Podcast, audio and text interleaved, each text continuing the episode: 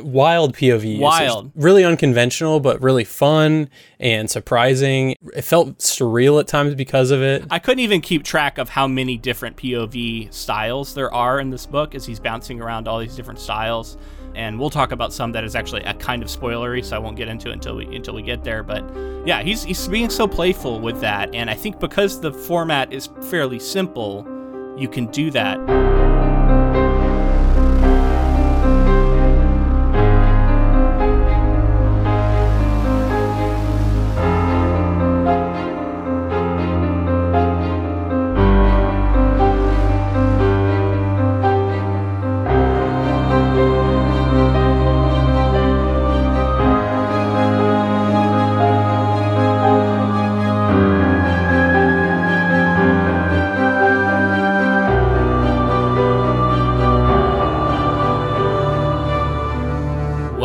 Friends, to episode 257 of the Ink to Film podcast, where we read the book and then see the movie. I'm writer Luke Elliott, And I'm filmmaker James Bailey. and this week we discuss Paul Tremblay's 2018 novel, The Cabin at the End of the World.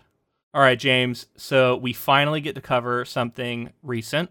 I know it's not, it's not something we get to do a lot, but I'm always excited when I get to read a book that's come out in the last five years or so. Um, so th- this was a 2018 novel, so pretty recent. Uh, you know, a big horror novel at the time, and still, I think, and obviously going to be talked about a lot with the new movie coming out, um, which we have not seen yet. We are recording this prior to seeing the film. Our only experience with the story is through this book. I've actually been avoiding uh, all marketing material as well. I think I may have seen one trailer. I started watching a trailer and then I think I stopped it because I was like, this is going to get too into too many spoilers for the book, and I want to go into the book as much as I can without knowing anything. So yeah, I, I also did that. Um, I'm excited to like maybe check one of them out now. I don't know, maybe I won't because we're definitely seeing the movie. This is a strange book for me a little bit, uh, and a strange situation. It's going to be a first time on the podcast because I kind of know Paul Tremblay. Um, I've met him a few times. Uh, I am not friends with him. It's not someone who I correspond with frequently. Um, I, you know, I follow him on Twitter and you know interact with his posts some. You know, he would probably know me if he saw me, but that's about it. But that's still unusual. We haven't had that situation occur yet uh, on the podcast where where there's that level of familiarity even. Um, so I, I feel a little biased somewhat because of that personal connection. But I also am a fan of his, and I have been since I read Head Full of Ghosts, which we'll talk about a little bit when we as we get into our background with the material. So I'm still trying to figure out how how to talk about this book. Um, I'm going to try and do it as much as I can to remove myself from the bias of that, but um, it's it's going to be there somewhat. Like it, it, I'm a human, and it's going to be. Uh, so I guess just I just want to like full disclosure. But uh, what about you? Uh, Do you have any experience with his work? Even have you read any of his stuff, or just what you've heard from me? No, mostly what I've heard from you. I think a while ago I started following him on Twitter because you recommended a lot of his work, and I just liked the, his posts. And so, uh, yeah, I started following him that way. And I remember you talking about Head Full of Ghosts possibly being adapted, and I was hopeful for that. Still holding out hope that that'll happen. Yeah. and then read this, and, and honestly um, didn't know exactly what to expect, just because I, I assumed that it was a little more complexity to it than your run of the mill horror. Oh, we should go ahead and put out. We are going to have a spoiler-free section here at the start. Um, that's going to be pretty robust, where we talk about the book without spoiling anything as much as we can. Then we'll have a clear delineation before we move into spoiler thoughts. So if you haven't read the book yet, you're safe to stick around. So I basically thought that there was going to be some subversion of the genre, Yeah. possibly, and and some more going on than I thought originally. And I'm happy to say that that was the case, and and I enjoyed myself. I would say, non spoiler wise, this this book exceeded my expectations for what a book about a you know a family in a cabin in the woods Yeah. and possibly some people who are coming after them what what that could be and the ways that it, it like you know it's a thinker it, it gets it gets under your skin and you have to live with it a little bit and then Yeah.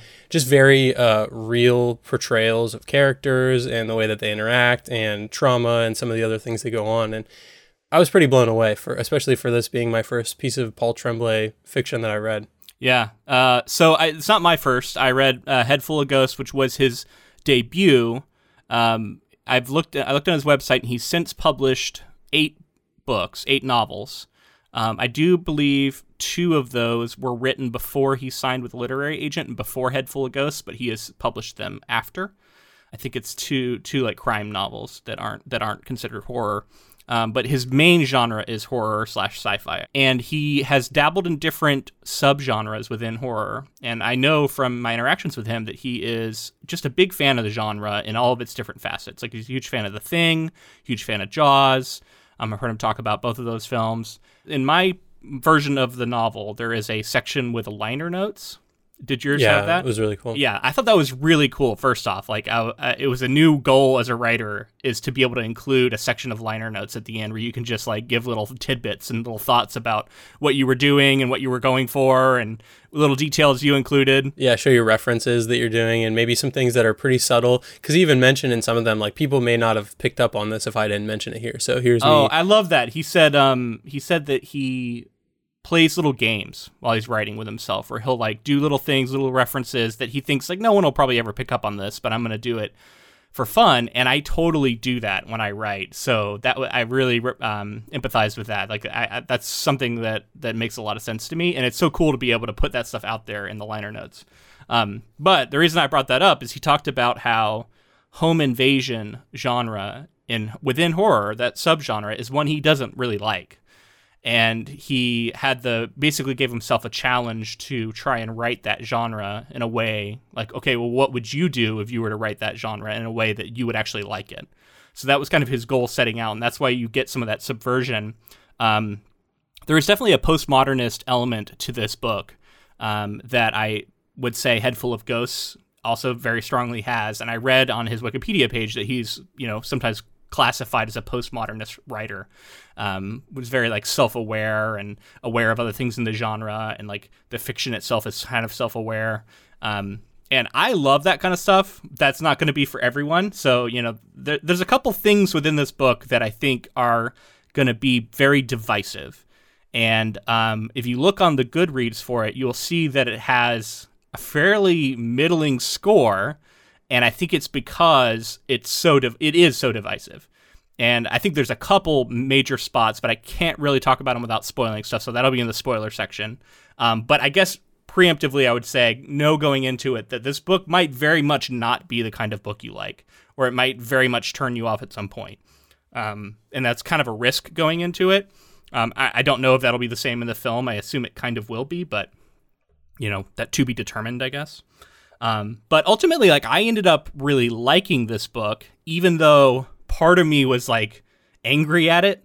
Um, but I think that's appropriate. I feel like that's kind of what he wants the reader to feel, yeah. um, like a little bit of frustration and anger. Yeah.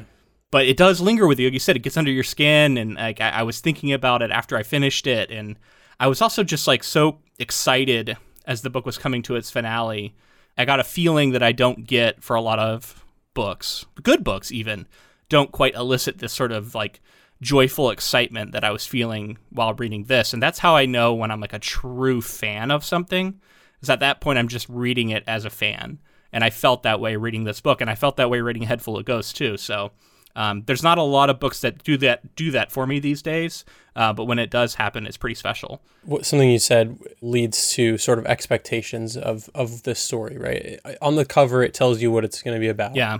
The expectation going in is that it's going to be home invasion, and there's a lot more to it than that. It feels like we really live with these characters for a long time. We get to know the intricacies of like, well, specifically our main characters, like what led them to this, why they have certain mannerisms, why they do certain things.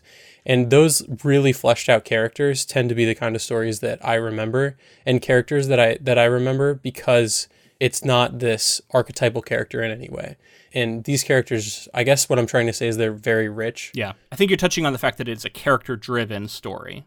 I guess uh, part of what I'm getting at is this sort of literary, uh, more literary style story where the characters are it, it, it's so it feels so much not just relatable but it feels so much like these characters exist and that they are going through the exact same thought processes and the things that we go through.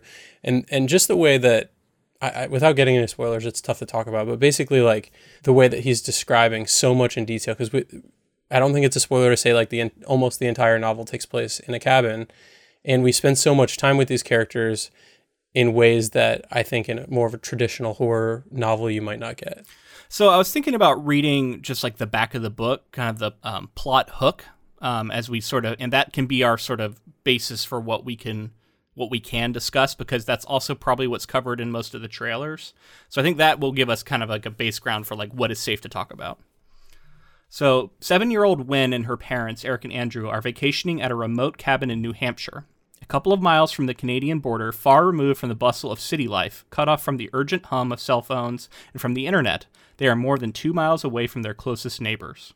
On a summer day, as Wen catches grasshoppers in the front yard, a stranger unexpectedly appears. Leonard is the largest man Wen has ever seen, but he is young and friendly, and with a warm smile that wins her over almost instantly. Leonard and Wen continue to talk and play until three more strangers come down the road carrying strange, menacing objects. In a panic, Wen tells Leonard that she must go back inside the cabin, but before she goes, her new friend tells her, None of what's going to happen is your fault. You haven't done anything wrong, but the three of you will have to make some tough decisions. I wish, with all my broken heart, you didn't have to. As Wen sprints away to warn her parents, Leonard calls out, Your dads won't want to let us in, Wen, but they have to. We need your help to save the world. Please. Okay, so that's the setup. That's basically all of that occurs in the first chapter. And I think all of that's in the trailer. So I think that's that's all very safe to talk about. So let's get into it a little bit. When Leonard, our opening scene with the grasshoppers out in front of the cabin. Um, it's kind of a slow burn scene, but very menacing, having this child be approached by a stranger who is being so friendly and and, it, and it's it's also like luring us in because I think uh, uh, Paul Tremblay does a great job of making Leonard seem like an okay dude.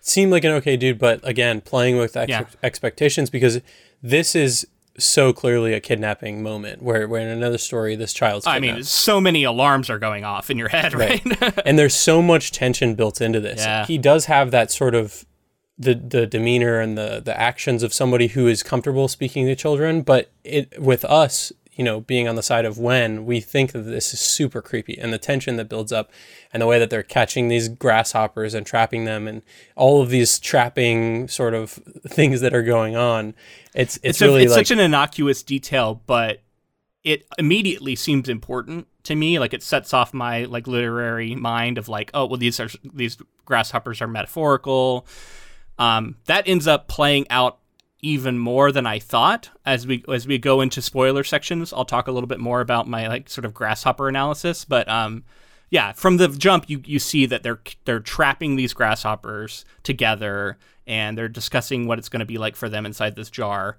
And um, there's there's definitely a level of menace added there.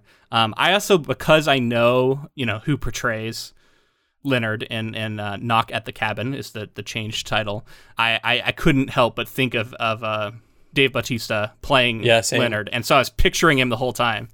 His massive frame, just like you know, looming in the shadow over this little girl, and and I'm a fan, so it was it was yeah. I liked that part of it, and and and then I pictured the little girl that just how she looks in the trailer too, because I've seen enough images, yep. um, but it made it very real in a cool way. Um, I guess I'll talk a little bit about how I met Paul Tremblay, um, and then we can we can kind of finish our dis- our discussion about this first part, and then we'll move into spoilers. Um, so 2017, I went. I had just graduated from Seton Hill University with my master's, and I went to a ReaderCon outside of Boston.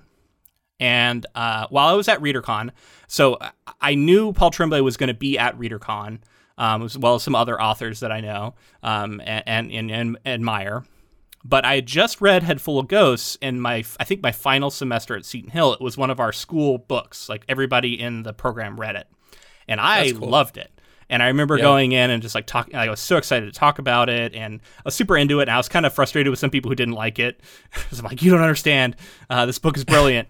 um, and I remember uh, when I saw, I was thinking about going to these different cons after I graduated, and ReaderCon was one that I wanted to try, and I saw that he was going to be there, and I was like, oh, that's cool. Maybe I'll get a chance to talk to him.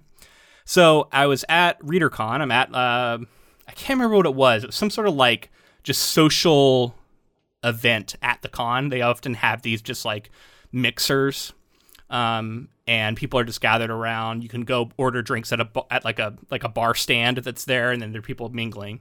And so I go get in line to get a drink, and I realize that Paul Tremblay is standing behind me in line as I'm getting up to order my to order my beverage.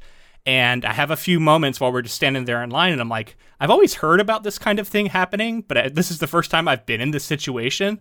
So I was like, oh, hey, are you Paul Tremblay? He says yes. And I was like, can I buy you a drink? Uh, I loved your book, and I just this is a weird opportunity. I have to do this, and he was super like flattered. I thought, and he was into it. So I bought him a drink, and we we chatted, and um, I ended up hanging out a little bit with him and some of his friends at the con. Um, and that was the first time I met him. Um, and then uh, fast forward to the next year, uh, there is a workshop called In Your Write Mind that my program puts on. Um, the program I graduated from, Seton Hill. Um, and the graduates of that program put on this this In Your Write Mind writers workshop, and he was the guest of honor in 2018. So I was like, I'm going to go to that one. So I flew out to go to that workshop, and ended up hanging out with him again. So hung out with him a couple times. I even attended a class he did. He like taught a he taught a thing about ambiguous endings, um, which you know was super fun. And go in and learn about like how much he liked them and how he thinks about them and how he he uh, approaches them and um, yeah, it was very cool to hear him talk and hear him um, talk about this book because this book was coming out right around the time of that workshop. And I wanted to get it, but you had to have pre ordered it in order f- for them to guarantee that there would be enough copies. And I didn't do that. So when I went to buy the book, unfortunately, they were sold out. So I ended up buying his other book, uh, Disappearance at Devil's Rock, instead, and I have that one signed by him on my shelf, which is pretty cool. But I was a little bummed that I didn't get this one, especially now that we're covering it. Uh, so I was very close to having that. Um, but anyway, um, get to just talk with him more, hear his philosophy about writing, talking about how he approaches horror and all this cool stuff. Um, I know that he's a math teacher, still works as a math teacher to this day, which would be like one of the coolest math teachers you could ever have, I imagine. Um, That's cool. And, uh, you know, he just likes it, I think, and just continues to do it. He talked about how Stephen King was a huge inspiration for him, and it was one of the things that I think it was the author who made him fall in love with writing. That was in the, I think, in the liner notes that are at the end of this book. He thanks him for that. And I know that they seem to have developed a friendship. And um, Stephen King will often talk about, you know, reading his latest novel. And um, I know he gave him like a really glowing review for Head Full of Ghosts when that first came out. Um, which, when Stephen King shouts you out on, you know, even in a tweet, it's a massive thing, right? Like that's a huge uh, oomph you get. And uh, it seems they've continued their their friendship, and um, I think he writes in a similar mode to Stephen King, uh, which is obviously like I'm a fan of Stephen King. Um, and I feel like in some ways he's the successor to King. Uh, uh, you know, obviously King has sons, you know, who are who are writing and you know, maybe should be considered Joe Hill, like you know, like the the successor to Stephen King. But I think in many ways Paul Tremblay is like a literary successor too. Um, I don't know. I just have a lot of thoughts. I guess I'm kind of rambling, but uh, reaction to all that. I mean, I, I can see it. I can see Stephen King reading something like this, seeing his influence, I think, and also enjoying. I, I kind of found myself in the same headspace that I often find myself in, especially nearing the end of a Stephen King novel. Um, now, notoriously, Stephen King people say can't write an ending, which well, I disagree with. He often struggles, but yeah, sometimes he nails it. I think sometimes yes. he doesn't get enough credit for ending endings that he does do well. But yeah, sure. But just there's a certain, I guess, zone that you get into when reading that sort of horror or, or, thrillers. And and that's something i would mention about this story as well is like i couldn't put this down. I read this in like two sessions yeah. two reading sessions. It is shorter you know than than some of the stuff we've read before which i appreciate it for. I think the first section that i read was like over three-fourths of the novel. So wow. if that's any indication like i really enjoyed it. It's really propulsive of a story. You want to know what happens next. It all happens in the course of like a day. These characters they're very especially Wen is very lovable. Like yeah. you, you just want to know what's going to happen with his family Right. Totally agree. Uh, I felt like the writing at times gets very playful. Um, I, I really enjoyed how he was playing with point of view throughout. Oh my gosh. I, I have this written down. Wild POV. Wild. really unconventional, but really fun and surprising. It felt surreal at times because of it. I couldn't even keep track of how many different POV styles there are in this book as he's bouncing around all these different styles. Um, and and we'll talk about some that is actually a kind of spoilery, so I won't get into it until we until we get there. But yeah, he's he's being so playful with that, and I think because the format is fairly simple, you can do that. One little bit that I don't think is a, is a spoiler, but was from the liner notes that I want to share that I thought was so, so fun is that Andrew, I believe it is, is reading a novel that's like a, a, a recent thriller about a missing kid that he finds like so derivative. He's not like, he's not into it at all. He doesn't know why it's so popular. Um, and then in the liner notes, uh, Paul Tremblay writes that he's reading Disappearance at Devil's Rock, his former book, yeah. and he's like everyone's a critic. And I thought that was so fun to have your own character reading your book um, and not liking it. Uh, it's a pretty pretty baller move like you said, that's kind of that postmodern move, right? Yeah. Is that it's to like reference. And the title doesn't appear in there. So like you almost don't know that unless you read the liner notes or you're guessing that it might be that because you know the plot and it does sound similar. So fun, and that's uh, all kinds of stuff like that he's playing with. He talks about in the liner notes that um, I really, I really thought was fun. But yeah, don't read those until you read the book because he does spoil a lot too. I guess I, I would say if you are considering reading this, um, I, I do recommend it. I think this is this book is great. Um, it is going to be divisive. One thing that I'll say is that depending on your comfort with ambiguity could be your turning point on like how you feel about this book. And if you are someone who is not comfortable with ambiguity in your in your fiction, then this may not be the book for you especially if you're like very adamantly against ambiguity. There's no question that this is ambiguous, but I, I would say that I think there's enough to be satisfying and to sort of draw your own conclusions. It's not sort you're not left in the dark. I don't know. I guess I'm arguing for ambiguity in stories because we I think we both are on record as liking it, but it, it's uh it, it gives you permission to draw your own conclusions and sort of reach back into the novel and think about what the author's intention was and say like okay this is what the book is about yeah all right we'll have to touch back in on that in the spoiler section but um, i think that, yeah hopefully that's not too spoilery i, I never know um, but uh, i just it, also like if you're going into a book i think and, and you're worried about seeing so divisive. Like the ratings are all over the place for this thing. So if you're wondering like where am I going to land? That's kind of surprising. I think that's I think that's what comes down to it. I think a lot of people just are very divided on how they feel about that. We'll talk about it. Um, but yeah, I, I, think that's about as much as we can say in our spoiler free section. So just overall, it sounds like you had a really good time with this book. I, I definitely did. Although I, like I said, I did have like some anger towards it that, um, I even now, like I, I'm okay with that because I think that was kind of intended. Okay, so we're gonna move into our spoiler section. Before we get there, though, um, I did just want to say we we released an episode on our Patreon where we covered Return to Oz, uh, which was a bizarre '80s fantasy film. It's just like this story, if you're wondering. it's exactly like. I'm just kidding. It's wildly different, but it was a lot of fun. Yeah, and I was glad because, and I don't know how many people have seen this. I assume a lot, but I hadn't. You hadn't. I surprising number of people have been commenting that they have seen it. So I just said I had never seen it. I had barely even heard of it.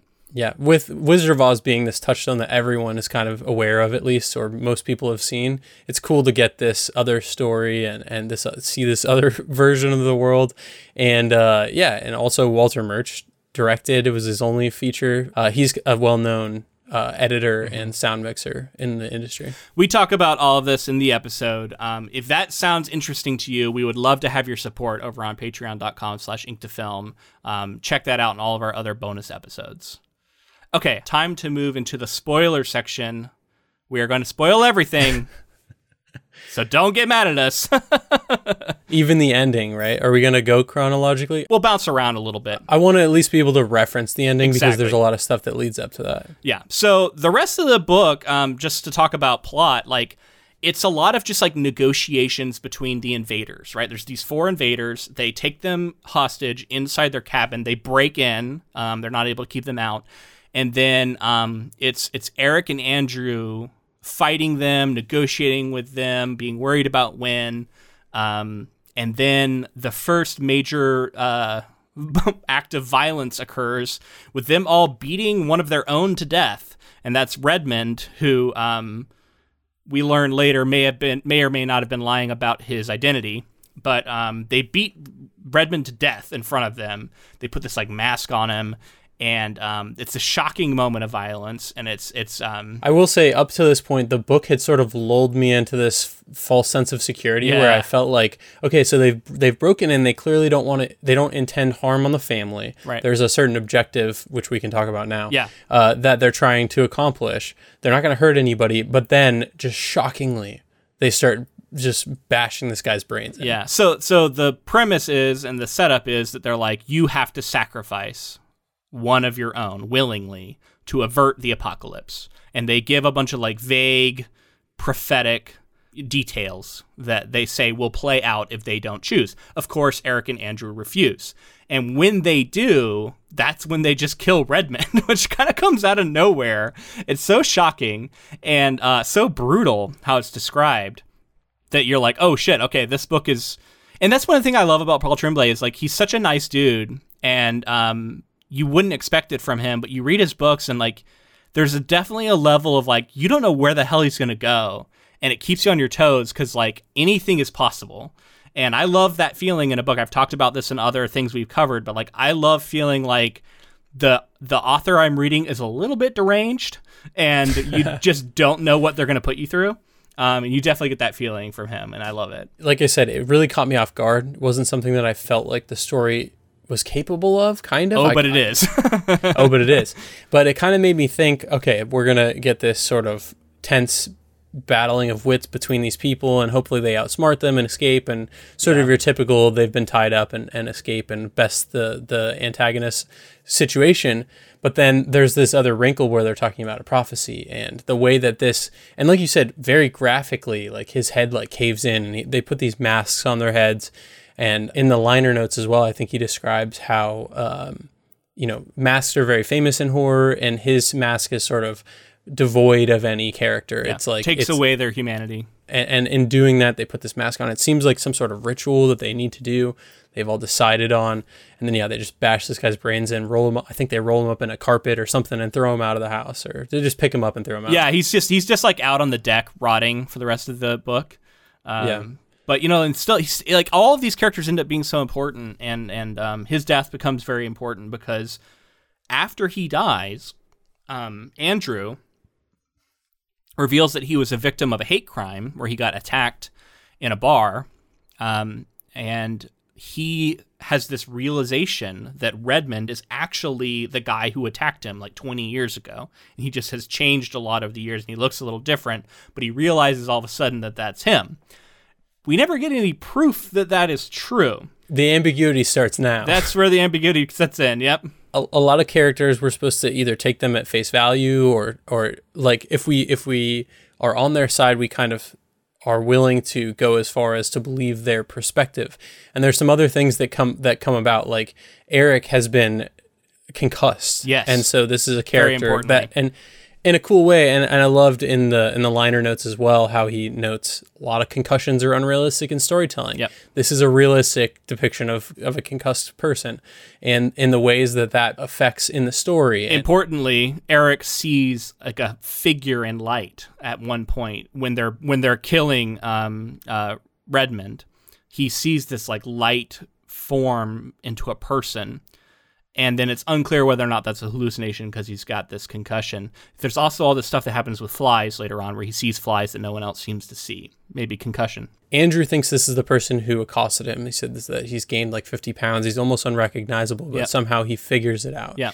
and we're and this is where this is this story i should have mentioned in the before the spoilers started it's incredibly moving because there are some depictions of um, not just violence and overcoming those violences but also like familial strife that this family has to go through because of who they are and, and what they represent to the society and the way They they face a lot of prejudice, and yeah. exactly it also really sets them up to be distrustful of these like i mean you already would be but they have this built-in like they're gonna distrust some some people who are spouting semi-religious beliefs you know like the, and and they're they're gonna already assume that this is some sort of hate motivated crime occurring Right. And so that's where Andrew's POV is. It's like, do we believe that he definitely 100% believes this is the person who accosted him, or is he bringing some of that built up wall that he has because he's had to deal with these sort of things? Is he sort of trying to, to rationalize why these people are here and attacking them? Right. Is he projecting it?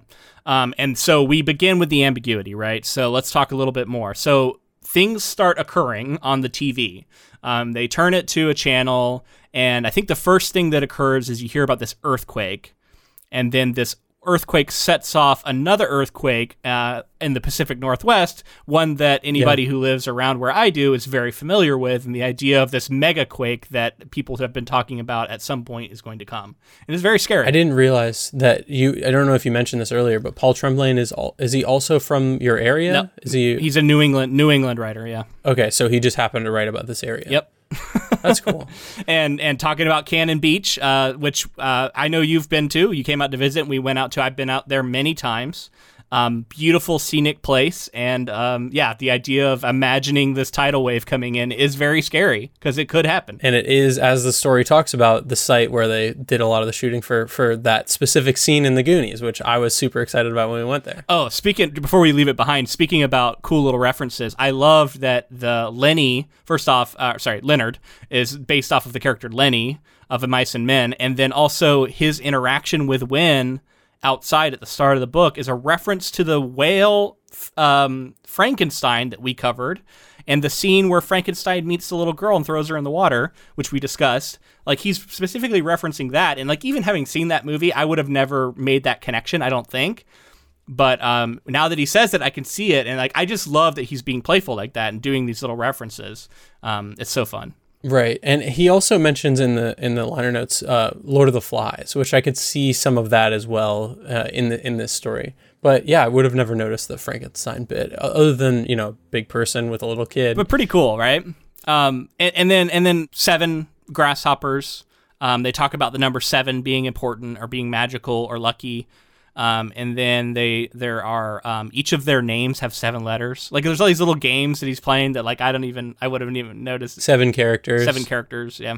And this feels like it feels like cheat codes for us to have these liner notes because this is the kind of stuff that normally we have to pull out of the material, and and I love that we can just sort of reference all of this and know for a it's fact. It's cool though because he doesn't talk about everything, and we can we we can talk about some of the stuff that he doesn't address that I think is very interesting to discuss. But um, it does kind of get a lot of stuff out on the table. Like here's all the stuff on the table. I am doing all this stuff. He talks about the color yellow and how um, it means death or it symbolizes death and how there's a yellow lamp that every time a character interacts with that character dies like f- shortly after. And that's something that like i don't know how you could ever pick up on that. I mean someone could i'm sure but like well i mean pick, people picked up on the oranges in the godfather right like, famously, you could so but uh, you, especially in a movie i feel like it's a little easier than in a book to pick up pick up on some sort of clue like that because this is just a lamp that people interact with but it does it does come back to be you know true throughout the throughout the book. Yeah. Um, so I wanted to talk more about this religious messaging that's happening here, and and you know I don't know Paul Tremblay's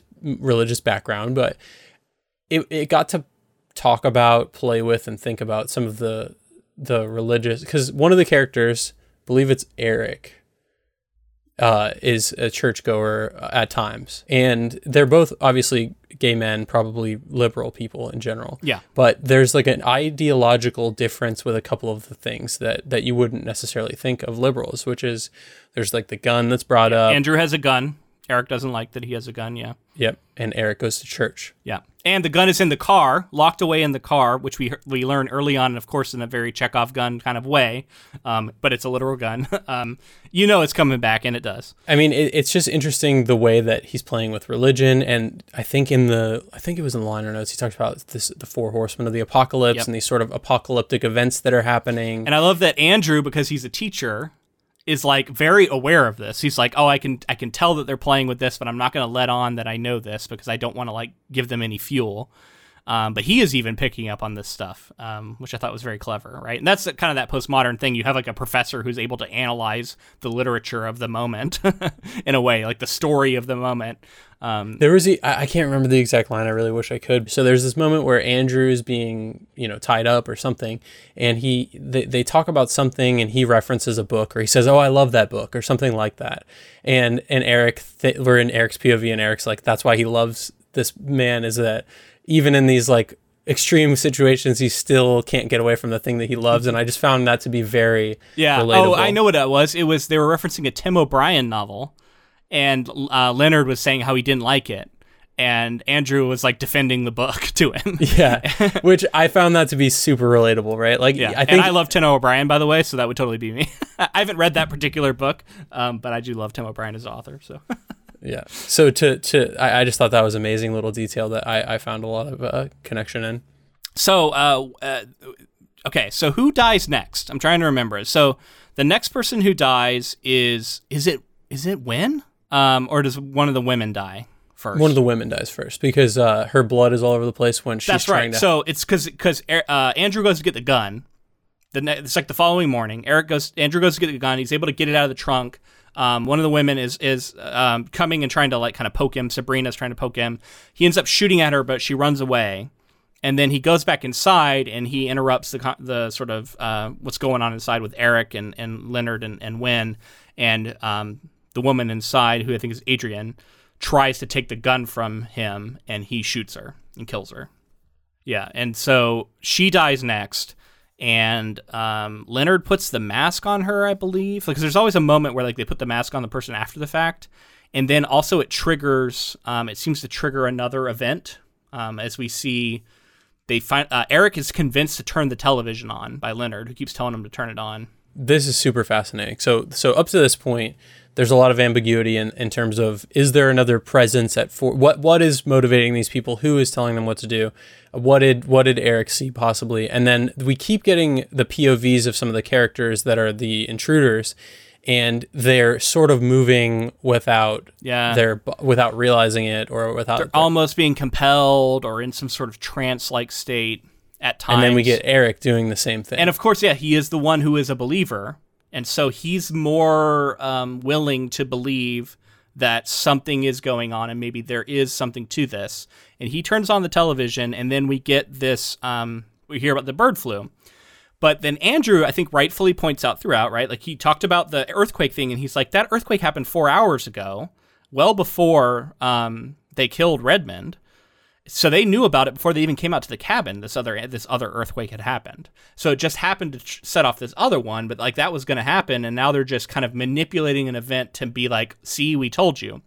And then similarly with this, there's this like discussion about like, is this pre-recorded? Um, and then also he had been hearing about this flu for a while. There's like a couple different ways he's trying to kind of discredit it, and also like this had to have been going on for a long time. It can't be something that just happened. Which all of that does seem true. But at the same time, they turn on the TV and they hear about this bird flu that's killing all these people.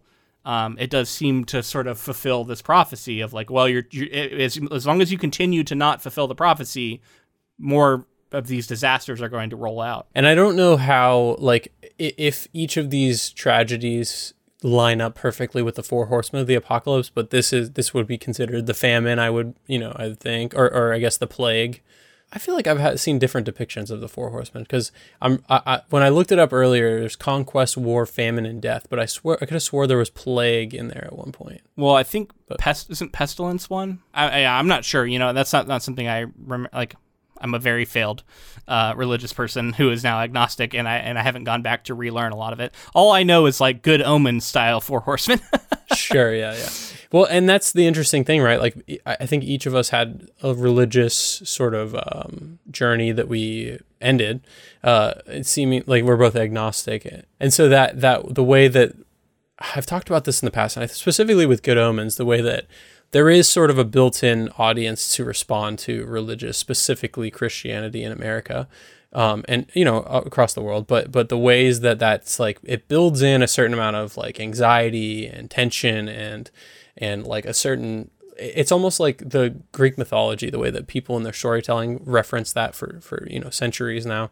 Um, the we re- we still reference that as it's something that some believe in, some do not. We, we all the baggage that comes along with that we can we can implant into the story and it, and it carries a lot of weight. So, you know, whether you're a believer or not, this being important to the story makes it so that throughout we think about you know the religious if is this god is this the apocalypse is this you know the end of the world and what those reasons would be and and how the characters are having to p- possibly deal with that um, i think one of the more fascinating things is is the way that these characters come together through the through the novel remains as ambiguous as possible so that y- you could argue that it, it is just cultists we learn that they met each other on an internet forum, which as soon as you hear that, I think Andrew gets rightfully very upset.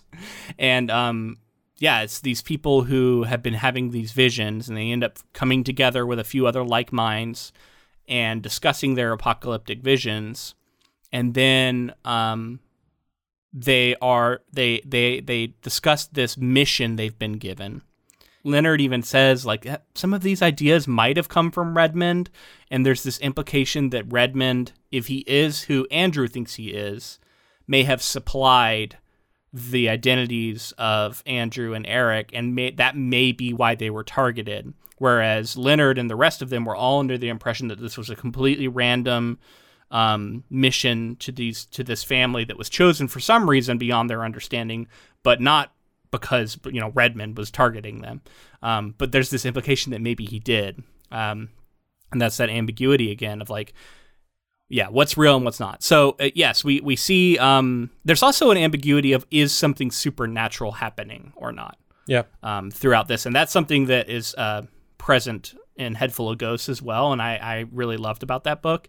It, at, at, times, this felt like the setup for a Stephen King story where you'll get the implication that something somebody's being influenced by some force, but rather than doing the Stephen King thing and having the reveal and the defeat at the end of the story, the story doesn't go that way. Stephen King usually he plays with that ambiguity early, but then there's a reveal that there is sure. a supernatural entity, and it can be fought. Um, whether or not they end up winning against it, I feel like they usually do in King books, but not always. Um, you never really get a sense that like the supernatural thing was was a maybe it is, maybe it isn't. It's like no, it is. It just takes a little while for the like characters to get there. Um, but that's not true in Tremblay's fiction. Um, it really seems like he loves operating in this place where even at the end you're unsure what was happening supernatural or not. Um, and and there's definitely some of that going on here. A lot of that going on here. Um, so next, uh, we got to talk about Wen's death. I already sort of mentioned it earlier. This is one of I think a, a three things I'll say that that can be very very divisive in this book. One of them is the ambiguity, which we've already talked about all the way through the end. Another one is the death of Wyn, the death of a child, and the death of a child that you are made to care for. This is a moment that a lot of people will will DNF a book they will rage quit and they will go on Goodreads and give it one star. uh, th- this is a moment that a lot of people are not going to be able to get past, or even if they do finish it, are not going to be able to feel like it was worth it, um, and are just going to get mad. And I'm not here to tell anyone they're wrong for that. Like everybody has their own feelings about what they're willing to read. Um, but you know, he goes there here, and this in a, in a way that makes this book extremely dark. Um, it's it's a very yeah. very dark book, and Wen is killed accidentally and there's wrestle. Uh, it's Andrew and, and Leonard are wrestling with the gun, and the gun goes off. Leonard like squeezes his hand, but it seems to be like everything's kind of an accident. And Wen just gets shot accidentally and dies. Like I said before, extremely lovable character. You you get to know her as a person. Some of my favorite parts are Wen's POVs. Um, when she's sort of still trying to figure the world out and why people are hateful towards her and her family. I feel like that was some. She's clearly very intelligent six year old, I think, or uh, I think she might range. have been eight. Eight year old. Eight, yeah, that sounds right.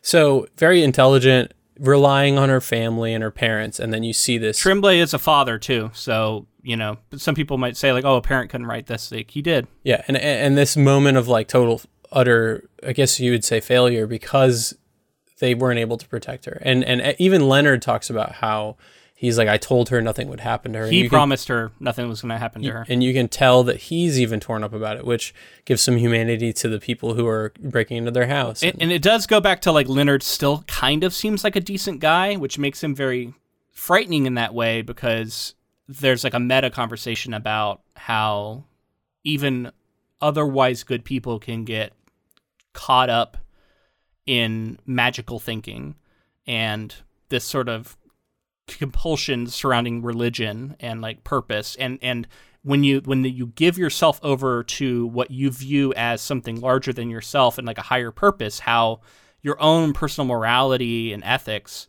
start to get eroded right and and can fall away. And that's what happens to Leonard here. Um, even as we don't know whether or not he has given himself over to something that to something that is real. Yeah, that that's where a lot of this book plays with some of the social current events that are going on in the world, right? And we get this Very idea QAnon, of right? people QAnon, but even even just like um, you know rabid right wing Trump supporters, or, or which I guess would be one and the same. But well, they will be.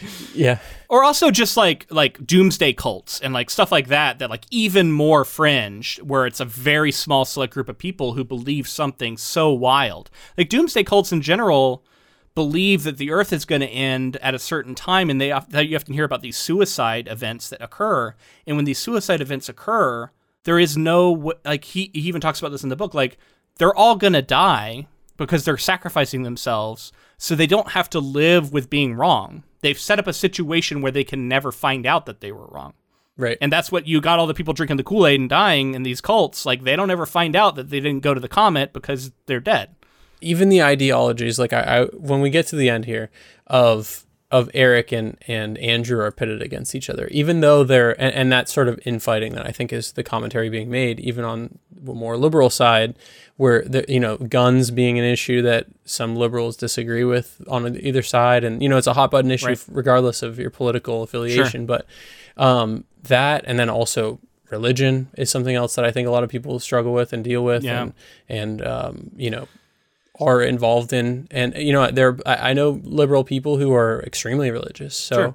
it is it is interesting to see how this is engaging with a lot of the things that I feel that Paul Tremblay may have been thinking of in 2018 or 2017 yeah important to note this is all before the pandemic too and and a lot of wild shit that occurred in the intervening years. Yeah, right. I want to talk a little bit about that gun. So in a microcosm you're looking at this as like a, a, a discussion about having a gun right? And Andrew wants the gun for protection. He doesn't have access to it, but he ends up getting it in this moment, and it seems like this lifeline of like the way he's going to be able to save the family.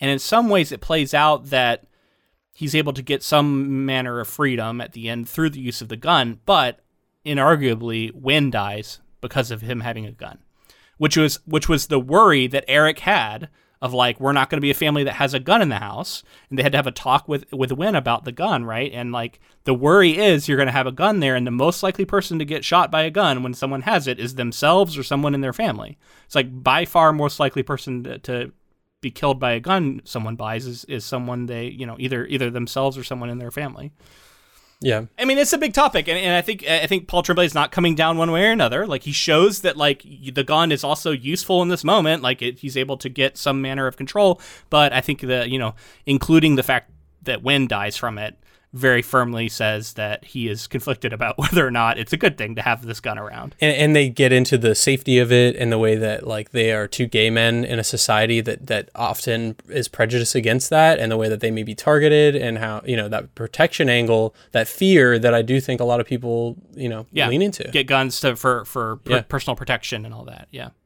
sure. Um, and you know, as soon as there was the mention of the gun, of course, as a reader, I'm like, oh yeah, you need to get that gun. You know what I mean? Like you need to get that ability to defend yourself. So I was cheering for it to happen, even though it eventually is going to lead to the death of Wen. Right.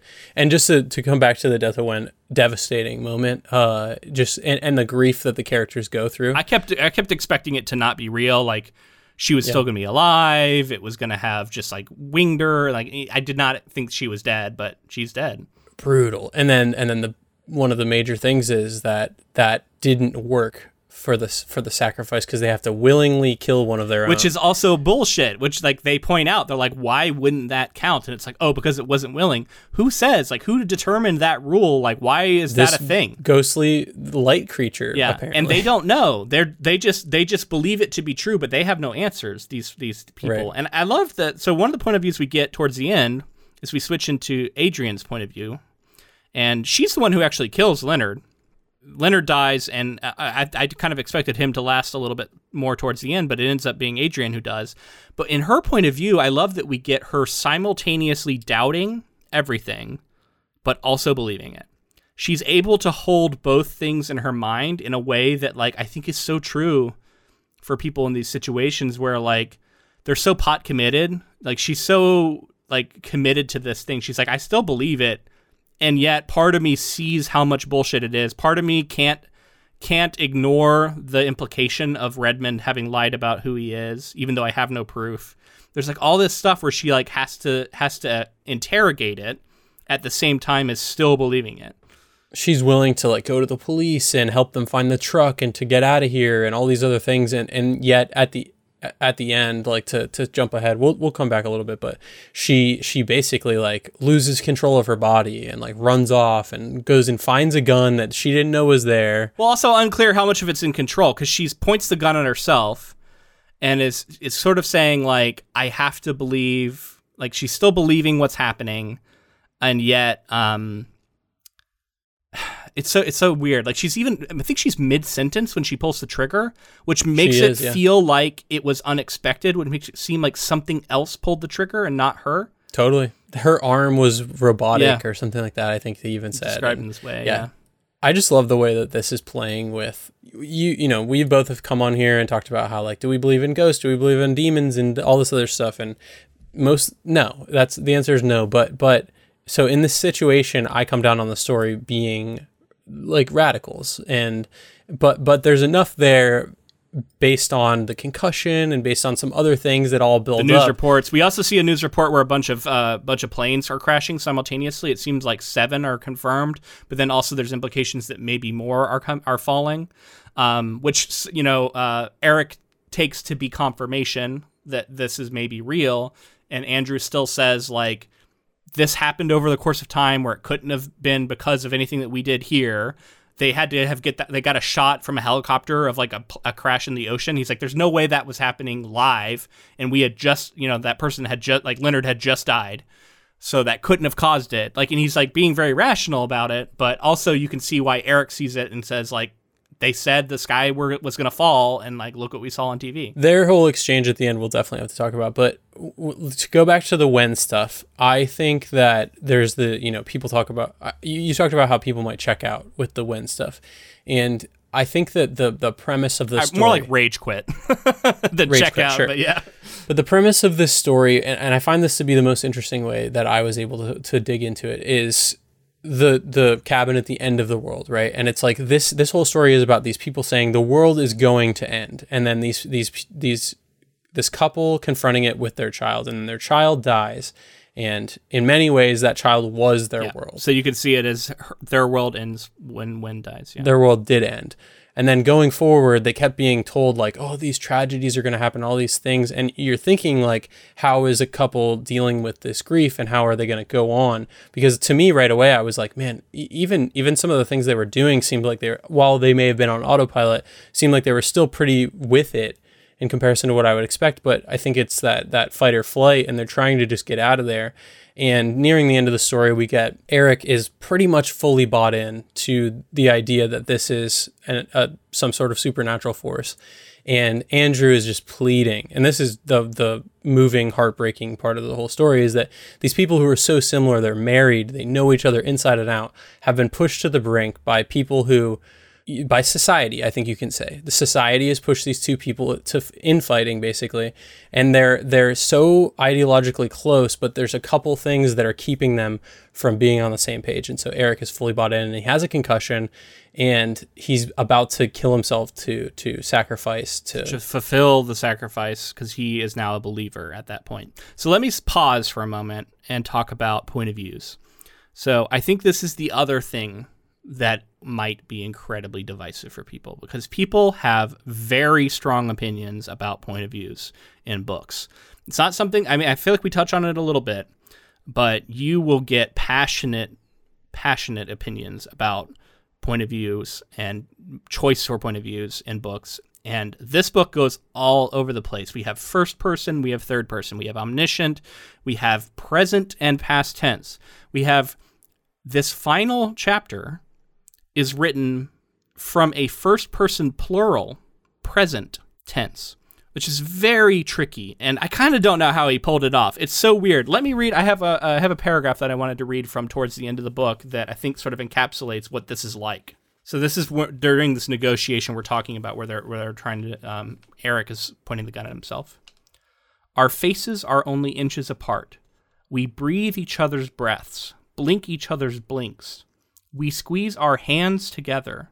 The rain traces the lines of our expressions, those characters of the most complex language. So this is what I'm talking about. Like he's he's saying we are right. He does also then kind of bounce into each one. He then kind of goes into Eric. He kind of goes into Andrew, and Paul Tremblay in the liner notes even says he's kind of including the reader in the we. Like it's all of us are caught up in this moment. If he, he says like if I may, um, that's so bold. That's a that's a big thing to try, and when I was saying divisive points in the book, even doing this present tense style some people really hate it. Um, there is a lot of description of movement um, that I was a little divided on. Just to be like the one thing I will admit was like there's a lot of characters moving around written in present tense, and sometimes it felt a little bit too much like stage direction, like we're just moving people's limbs and moving people around a space. And I understand why it's important, like for what's going on in the book but there's a lot of it and there's a lot of that and, and written in present tense it feels very weird um, i thought that that may have been a choice to evoke some of this supernatural motor function kind of going on through it because it doesn't feel like what you would normally expect of these sort of scenes. And I thought that that maybe you had something to do with a supernatural influence. You know, it's interesting, man. Like as someone like I just wrote a novel that I am currently trying to get an agent with and I went through a round of critiques with a bunch of fellow writers and there's so much he's doing in this book that you get torn apart for if you were to even try. and it shows to me that this is the kind of book also like I just don't think he could have this could have been his debut. There's too much bold, ambitious things that I do like to see that once you're an established author, you can try. He is at a point in his career he's willing to and able to try stuff like this. Um, but yeah, if you're a first time author, like th- I'm not saying it's impossible, but this is going to be very hard to convince anyone that you know what you're doing and that you're doing it for a good reason, even as it sort of breaks convention in so many different ways. Um, yeah. Yeah. We had the the moment that I want to talk about with POV too, where we're in Sabrina's POV and she keeps saying, I tell you, Andrew and Eric, and the, the different ways that right before this like long paragraph of description of she's kind of telling her life and how she ended up where she is here. Um, and I found that to be kind of playful at a point, even though it's in the in the midst of this like really serious discussion. She's sort of you know all these people are dead and, and and all this crazy stuff has happened. And I wanted to get your take on like what that meant, other than maybe having fun with the the format of of starting each of these explanations with you know, I tell you, Andrew and Eric, or I, you know, addressing it to them. You mean over and over again? That's a good question. Um, I guess I took it to be like it, it seems kind of like a tactic that religious people, like religious speakers, use.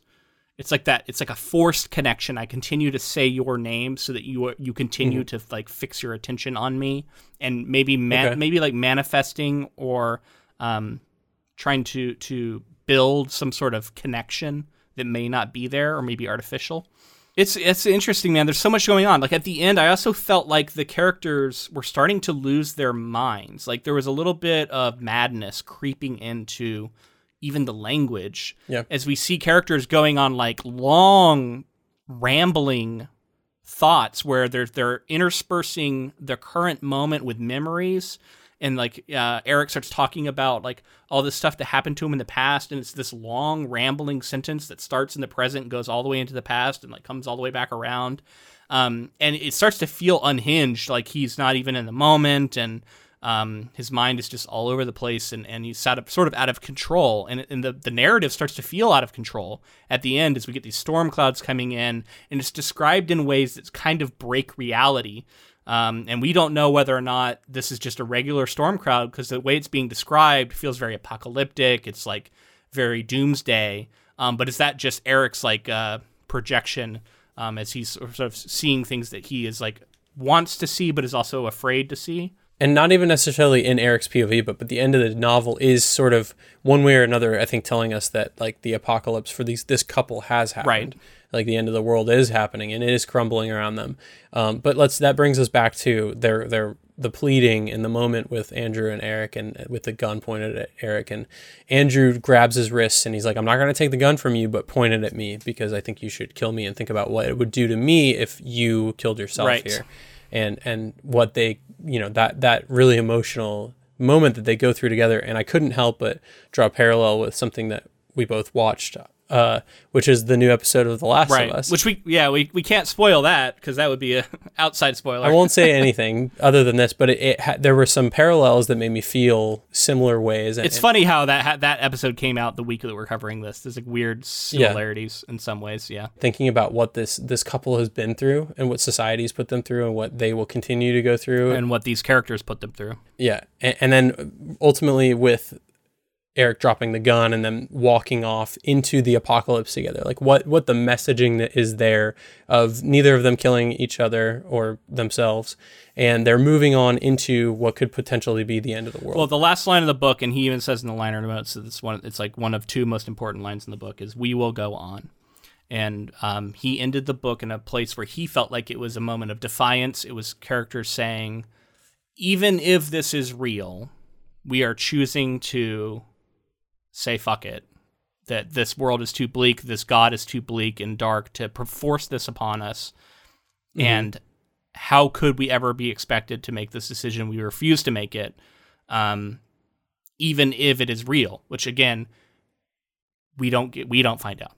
the The end of the book does not reveal whether or not the world is actually ending, or if this is all sort of in these characters' heads, or a third option, some sort of manipulation by a magical outside force, which I think is definitely, to my read of it, is something that's going on here. What that force is, very up for debate. Um, but I think that's another option. And I thought this was going to be one of your divisive things, one of the three things, uh, because this ends in such an ambiguous way with with no uh, you know answer either way if it was supernatural or not. Yeah, and that was one. And I, I was kind of lumping that in with just ambiguity in general because ambiguity is definitely throughout the story, but it comes to a head at the end where you don't get an answer. And I think this is the moment, the culmination, right? And it's also at the time where people are going to be most thinking about leaving a review. Often, like they get like you know an apple even asks them for a review right after you finish the book and you've just read an ending where you probably were hoping to get an answer i think it's very natural to want to know is this real or not and you get to the end and you are told basically up to you to decide and like so many people hate that that i guarantee you people gave very eh, negative reviews to this book because of that ending and again, this is one that like right away I kind of I, I didn't get it right away. I think the ending like I, I understood where he was coming from, some of the allegory, but then I sat and thought about it and this idea of we will go on and what it does mean to what is it saying in our world? What is the what is the correlation here? And I think it is just that like in the face of what society and the world throws at you, you can choose to not play the game and you can choose to be defiant, you can choose to live on. And they're clearly going to both be living with extreme grief and like i said their world is as it was is over. It's it's ended. And whether so if the you know to them it, it almost doesn't matter if the world crumbles around them. It's also about the nature of truth i think and and we talk about be, living in a post-truth society something people say um, and we know that there are people who buy into things that they believe to be true and then they see the world through the lens they've created and everything fits into that narrative. There's no way to like get them out of it. And so you can also look at it as in a sense of like whether or not it is true, like it was true for those four characters who invaded, and it is now true for for Eric and Andrew and that their world has ended with the death of Wen. And whether or not the next step of truth is there, it's more about like do they submit to this version of truth that has been foisted upon them, or are they willing to reject that truth and sort of seek a real truth at the end, which is what they ultimately do? Like they will find out. We don't get to know because that's not what I think Paul Tremblay is interested in discussing. Like he could have decided at the end to tell you, oh, and then the reveal is it's all it was all true. The world really is ending and they should have made their decision. Or he could have said, it all wasn't true. Isn't that wild? It was all made up. I think both of those responses is not as interesting as what he ultimately did, right? And you mentioned earlier like this idea that like these people killing themselves, they'll never know the truth. I think that's that's a big deal as well, right? Like these characters chose to see like okay, we'll see if it is the end of the world or not, and if it isn't, then we will live on and deal with our grief yeah. and all these things. They that- de- they determined their own truth and then they make it happen. Um, so this kind of comes back to what I wanted to discuss at the end here is this thing is now going to get adapted for the screen, and we got M Night Shyamalan in to do his thing with it. We don't know what it's going to look like because we haven't seen him do a, nov- a novel adaptation. We've seen him adapt Avatar: The Last Airbender, but let's set that aside. He's never done an adaptation like this. He's known for twist endings. Is he going to be? Is he going to be able to resist the temptation to come down on one side or the other about whether or not it was all real, or is he going to have thought up like a way, like a third way of revealing some level of truth to this? Or is he going to be willing to write in or and to include a truly ambiguous ending to this film? I kind of don't think he is. I think he's going to come down one way or another, and I don't know if it's going to be as satisfying as I find the end of this novel to actually be, personally. Yeah, we'll see. I think with the visual medium and what film has been for such a long time, it would be incredibly difficult to come down as ambiguous as this. I think there is some level of ambiguity that he'll probably leave in the film, but I think that people are going to want to see, if someone sees that's another thing. You can be in the point of view of a character in a novel. If if you are the character's POV, like the the film camera, camera is a POV itself, and, and it's for the audience. If we see some, see something supernatural on screen, if we see some sort of entity, so you almost have to like decide whether you're going to lean you into. You can do a thing where you like you do like a really tight shot of like someone's face, and then you see something that clearly that character's seeing and then I think there could still be the implication of like maybe this character, if we know that Eric has a concussion, and then we see Eric see something, you know what I mean? And then especially if like the the flies, other people don't see the flies, but we know Eric has seen the flies. Like there's some yeah, you, you can try to do that. something like that. When I watch this movie, I'm I'm assuming that I'm going to see supernatural things happening in the, in the film, and I think nearing the end, we're going to be left with yes, there was supernatural things happening, but also was it as all encompassing and powerful as what this made it out to be? Probably not. So, but. so in my mind, a third option I kept coming to is not just that the world really ended or the world didn't and this was all made up, is the manipulation of an outside force. That there is a magical entity, be it a devil, demon, weirdness of some kind, an unnameable figure, that is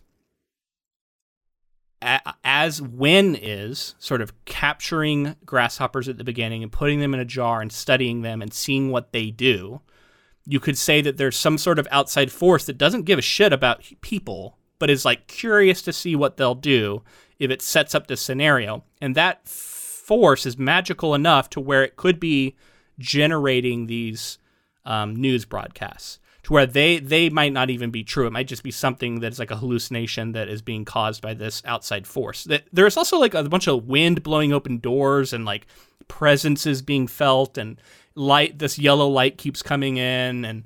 There's a lot of implications that there's some. I think there's some hints to this. That it was interesting that he doesn't talk about a lot of this in the liner notes. I think this is truly stuff that he wanted to leave up to the to the reader. I could see M Night Shyamalan coming in and wanting to give an answer that leans on that, and maybe there will be some sort of reveal of an entity at the end of the adaptation. Yeah. And I think that's the most interesting because for me, the thing that in the story that I wanted to latch onto more that I, you know, after the story was over, I I sort of um, was grateful that it didn't go this way, but there that the idea of an entity like a Stephen King esque entity affecting the plot and then ultimately them either overcoming it by outsmarting it or not following its rules of what it needed to do, and then and then um, you know ending up out there, uh, you know, going up against whether it's the end of the world or not. We're we're moving on. Um, yeah, I think I do think it'll be more of a Stephen King film if I was like if that angle of like an entity. I, when I when I finished reading this and I was thinking about like where would I trust this? Like I feel like it needs to be in an artsy A24 film adaptation yeah. to get this style ending right. And that's not what this is. This is a very big budget, a very big marketing budget at least. Like this is a this is a it seems like it's going to be a very big film by a director who's sort of infamous at this point, but also is infamous for like doing shit that has been very divisive with with audiences. So he's also willing to piss off audiences clearly. I would love to see him really lean into it. So I also I feel like I'm starting to become a M Night Shyamalan defender since he he had a period where I can't defend some of the films and I don't think he wants to either. But he's since like built up some goodwill with with some movies that I actually enjoyed. Sure, quite a few in a row. And so in doing things that other people won't in in ways. Wait, and wait, which ones? Which ones did you enjoy? Because I, I haven't seen a lot of his newer stuff. The Visit, I th- believe it's called The Visit. There's like a grandmother with her kids, and then The Beach. I think it's called so- not The Beach. It's called like it's the aging Old? one. Is it called I forget what Old? It's called Old. Yeah, it's called Yeah. Old. So so and whether you think those movies are amazing or not, he's still I think an, a, a filmmaker that's making films that I want to see. So so I am excited to see.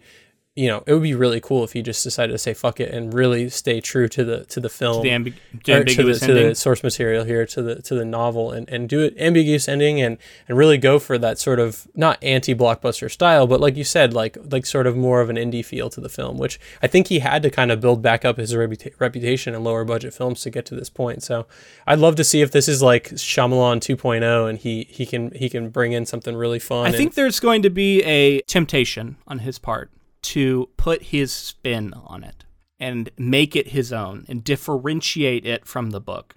And so what that what form that takes is going to come to, is going to like so massively affect how I feel about this movie. I can already feel it. It's like how, what does what does he choose to do at the end and how do I feel about it? And like I I will admit, fully admit, like I said, I was a little bit angry with Paul Tremblay at the end of this book for not giving me the answer, but I sat with it and I thought about why, and I thought about how do I feel about this thing, knowing that. And like I had been in his in his like talk where he was talking about how much he loves ambiguous endings, so I kind of saw it coming. I was like, I don't think we're gonna get an answer at the end, are we? But I was still kind of annoyed when we didn't. Um, and then I just remember him talking about how like how he likes he likes that it lingers on in the mind of people. Everybody has to sort of decide for themselves how they feel about it. And then it moves the like answer. The the the answer to this book is not about whether or not the world ends. It's about what these two characters do in this situation where the truth they've had foisted upon them, they have to decide whether or not to engage with it.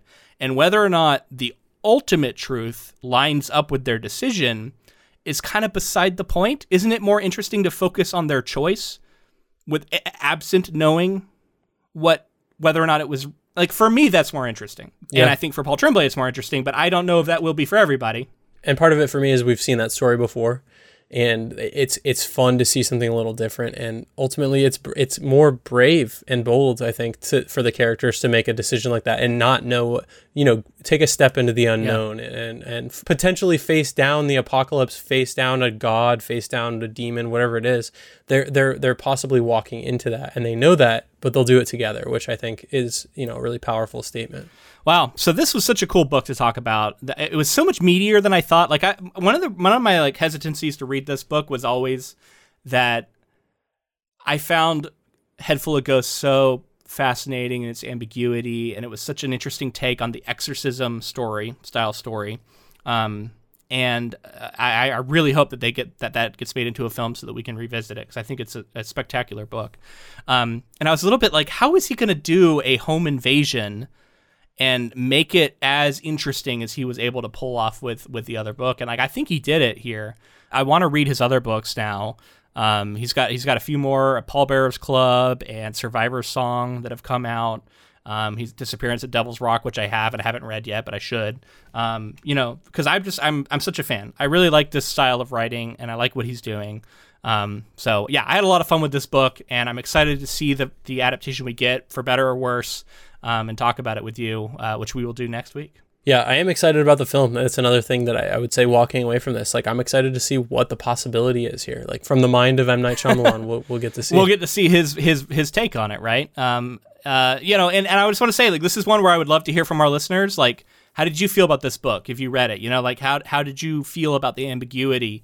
Um, did you feel cheated? And and um, does our discussion of it change anything for you? Um, I'd love to hear from you. Let us know. Uh, you can email us at inktofilm at gmail.com or reach out to us on any of our social media platforms. We're at inktofilm on Twitter, Instagram, TikTok, Facebook. Uh, we're all over the place. yeah, and if you like this episode and want to support the podcast, please leave a rating or review on whatever platform you're listening on. It helps to you know build up the word out there and to show our podcast to some new people. Yeah, I've noticed that we we finally uh, have I think over 25 ratings on Spotify, which is something that like is fairly new to the ratings game. So I'd love to see that number continue to grow. Um, also, if you wanted to support the podcast, we do have a Patreon. We mentioned it earlier. Patreon.com slash ink to film. Bonus episodes on there, including our one on Return to Oz that just came out. All right, so that's going to be it for Paul Tremblay. Uh, I'm so excited we finally got to cover him. It wasn't Head Full of Ghosts, which we we've been talking about for years. So hopefully we can return to that if that if that book actually gets made into a film. Um, but this was a fun one, and and uh, I hope that there are also going to be more instances in the future where an adaptation is getting made from an author who I've actually met. Um, it was kind of fun to try and figure out how to talk about that um, because it's definitely kind of strange and surreal. Like Fonda Lee, you know, like I really hope Jade City ends up getting made into an adaptation because it would be so fun to cover, but also very weird because of how well I know her. So it, it would be really interesting to to get into this again in the future. And also that means that like modern authors are getting adapted, which is something that I think should be happening more, um, and I'm excited about. So uh, this was a cool one. And until next time, keep adapting.